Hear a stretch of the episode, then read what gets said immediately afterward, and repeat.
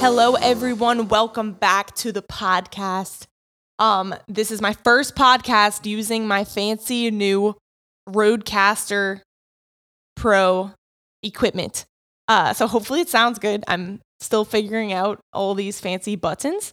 Um, but anyways, on today's podcast, I want to talk about um, the power of God's word, and really that how no word from God is impossible of fulfillment. And I just want to inject some faith into you today. Um, maybe you're listening to this and you are believing God for something specific in your life. Maybe you're believing God for a, a child that's away from the Lord to come back. Maybe you're believing for um, a family member to be saved. Maybe you're believing for a relationship to be, be restored. Maybe you're believing God for a spouse or, or a home or a car or, or provision for something. And, um, and so I want to just share with you today out of God's word just about the faithfulness of God, that really when you have a word from God, and maybe it's a scripture about something you're believing for, or maybe it's something that the Lord has spoken to you specifically, or a vision that he's given you for your life or what you're called to do. And I just want to encourage you today that whatever God has spoken to you, whatever promise that you're standing on, that God is faithful to bring his word to pass. No matter how it looks in the natural, He, the Bible says that God's word is what created the universe out of nothing. So you don't, God doesn't need to work with anything in the natural. He creates what is visible out of things that are invisible, like it says in Hebrews chapter eleven. And so I want to start by reading this story in Luke chapter one. And this is such a great story, really, to illustrate this, because Mary, you know, she received a word from, from, from the Lord, which seemed totally impossible in the natural. And so sh- I want to read this to you. So this is Luke one. Um, let's start at verse thirty-one. This angel of the Lord appears to Mary and says, "Listen, you will become pregnant and will give birth to a son, and you shall call his name Jesus. He will be great, and he will be called the Son of the Most High. And the Lord God will give to him the throne of his forefather David, and And of his reign there shall be no end." And Mary said to the angel, "How can this be?" So I want to pause right there, because sometimes we may hear an awesome message about the word of faith, or we may read a scripture, or we may receive a word from the Lord, or a prophetic word from a man of God or something. And we're thinking in our head, "Lord, how can that be?" Because in the natural, that doesn't make any sense. Because what Mary said here, she says, "I've never had intimacy with a man as my husband. So how in the world uh, am I going to become pregnant?" That's what she's thinking. And that's usually what happens. When you receive a word from God, your brain begins to calculate in the natural, how in the heck, what in the world is that going to happen? And I love what the angel's response is. And really, this is God's response to you today, if you're having those thoughts. Then the angel said to her, "The Holy Spirit shall come upon you." And, you know, I just like that answer, because really sometimes you're asking the Lord, "Lord, how in the world? Lord, help me." And his response is, the Holy Spirit is going to come upon you. Because when the Holy Spirit comes upon you, all things are possible. Because it's no longer your strength. It's no longer you trying to strive and make something happen in the flesh. It's the Spirit of God that comes upon you and empowers you to act in faith, to stand on God's word, because you really can't do it in the flesh. You can't muster up faith in the flesh. You can't, you know, you can't make God's word come to pass, because usually it's something that's totally impossible in the natural. And that's how God likes to do it, because he gets the glory. And so the angel the angel says to her, "The Holy Spirit will come upon you. The power of the Most High will overshadow you. And so the holy thing which shall be born of you shall be called the Son of God." And so what does this mean? The thing that is born of you, and understand that the, the, the seed, the sperm of God is like the word of God.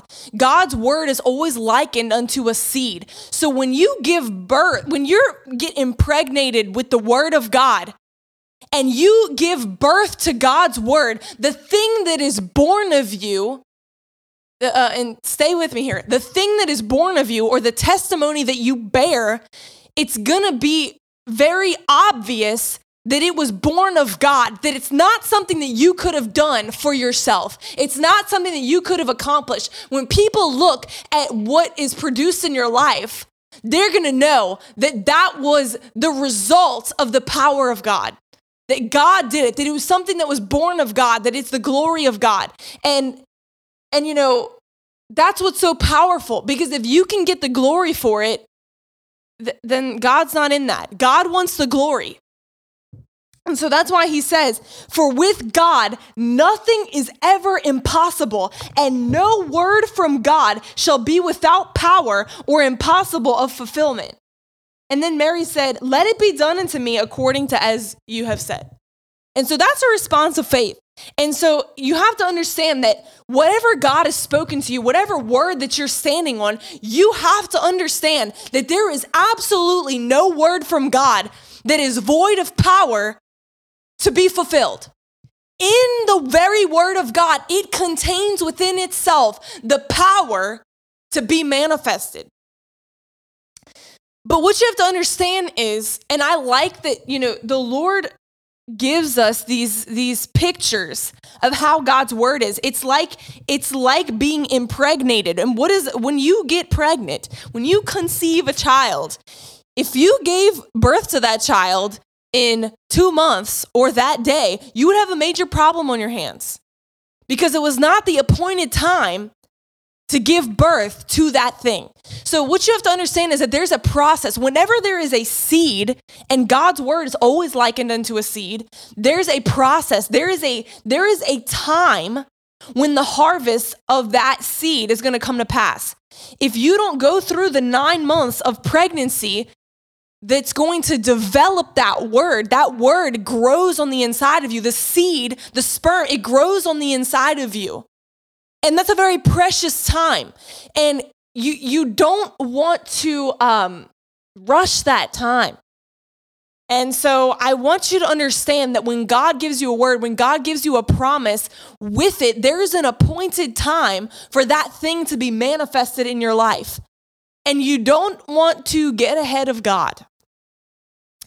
And this is very important to understand. And, and I want to bring to light also, Uh, I'm not going to go through and read all this, but in First Corinthians fifteen, I encourage you to go and read that whole chapter, because it's all about the seed and the seed of God's word. And it says that unless a seed falls into the ground and dies, it will not bring forth fruit. And so what is that? T- that's talking about a process. Okay. Sometimes you receive a word from the Lord, and, you know, people try to strive in the natural to make it happen. But really what the Lord is saying, let, until you let that seed die on the inside of you, it's never going to bring forth fruit. And there's a process to that. And a lot of times people have to die to the thing that has been spoken over them, to the word that they feel like they've received. A lot of times you have to die to that, uh, in order to, in order for it to bring forth fruit. So I want to read, I have so many scriptures that I want to read, to be honest, but what I want to read is Jeremiah one. Jeremiah one, it says in verse eleven, moreover, the word of the Lord came to me saying, Jeremiah, what do you see? And I said, I see a branch or a shoot of an almond tree. The emblem, and this is the amplified version. It says the emblem of alertness and activity, blooming in late winter. Verse twelve said, then the Lord said to me, Jeremiah, you have seen well, for I am alert and active. I am watching over my word to perform it. So if you don't know anything about the almond tree, you may be thinking, why in the world is he having a vision of an almond branch? And the reason is because the almond tree is a very special type of tree. It is one of the first types of uh, trees that blooms in late winter. Like, it almost starts blooming before it's even spring. So like at the first moments of spring, the almond tree is already blooming. Like, it's blooming. Like, it is not like you're not waiting for like the middle of spring to see this almond tree bloom. Like, it is right on, like, how do I describe this? Um, like, as soon as spring arrives, it, boom, the almond tree is happening. And what's cool about this is that there is a scripture in Habakkuk. Hopefully I don't butcher it. Many of y'all probably know it. It says that the vision the Lord gives you, it shall not be behind on the appointed day. Like, it shall not tarry. So what I want you to understand, but it says, it says, uh, though the vision tarry, I'm sorry, I'm butchering it. Let me start over. In Habakkuk, it says, though the vision tarry, wait for it.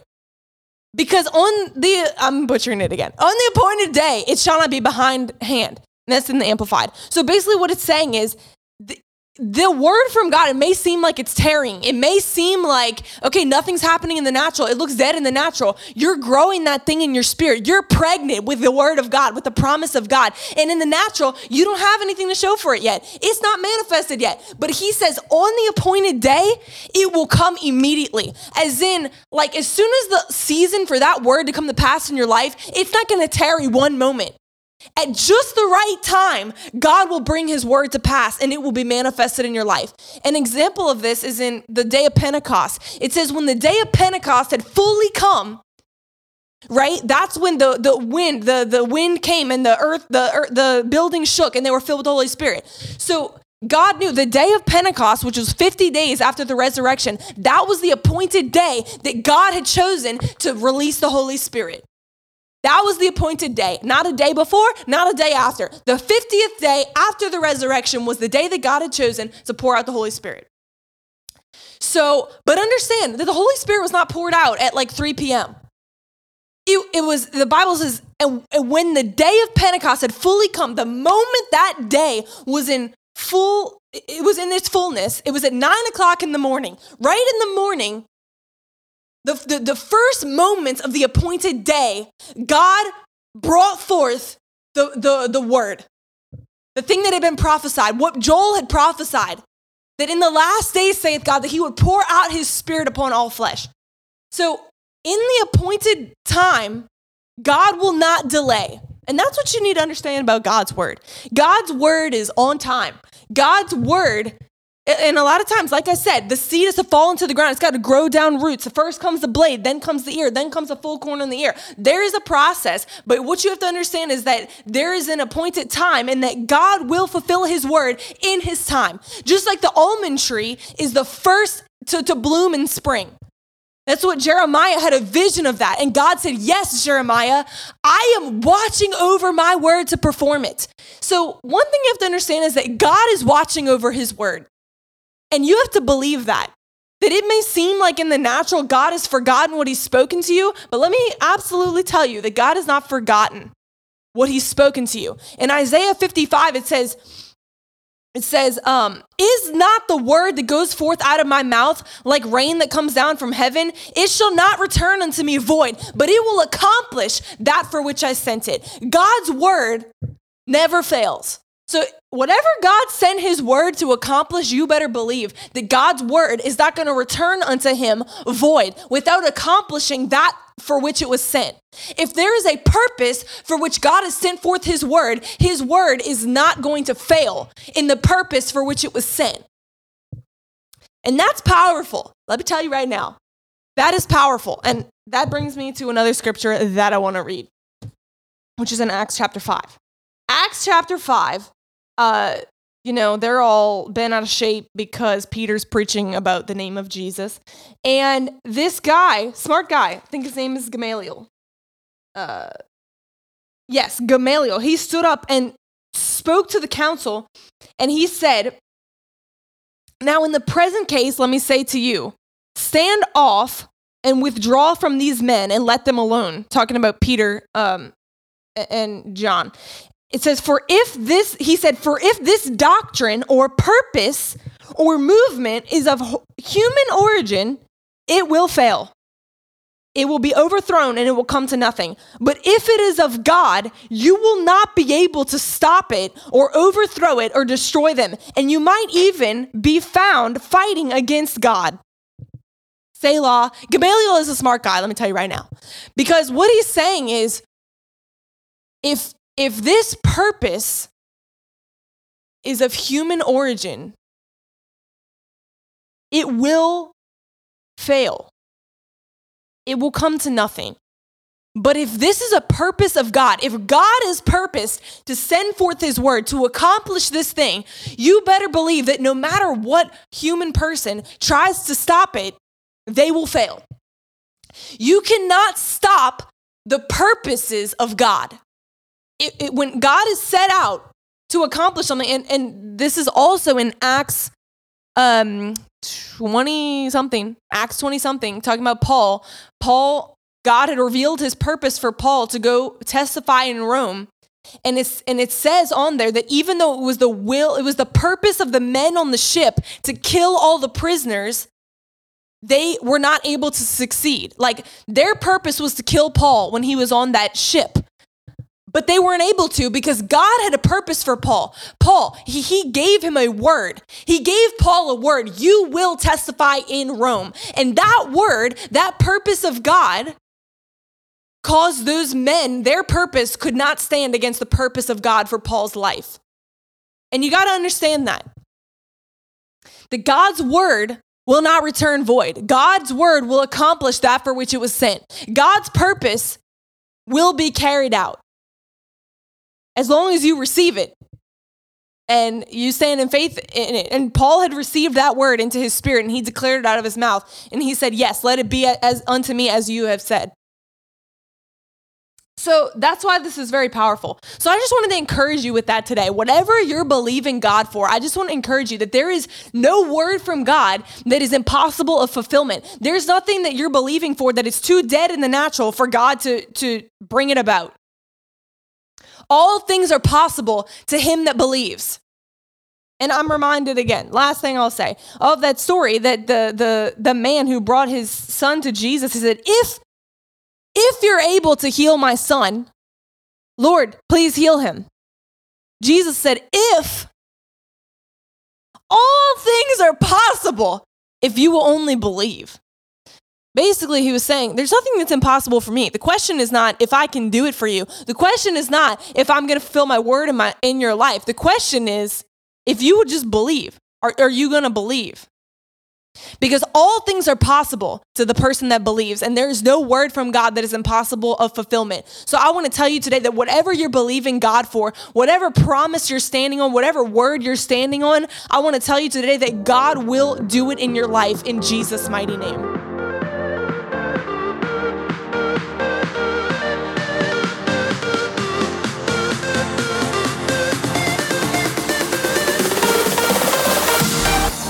Hey guys, this is Victoria. I just want to say thank you so much for listening, and make sure that you subscribe, share it with a friend, share it on Instagram. Let me know that you're listening, and I pray that these podcasts will continue to be a blessing to you.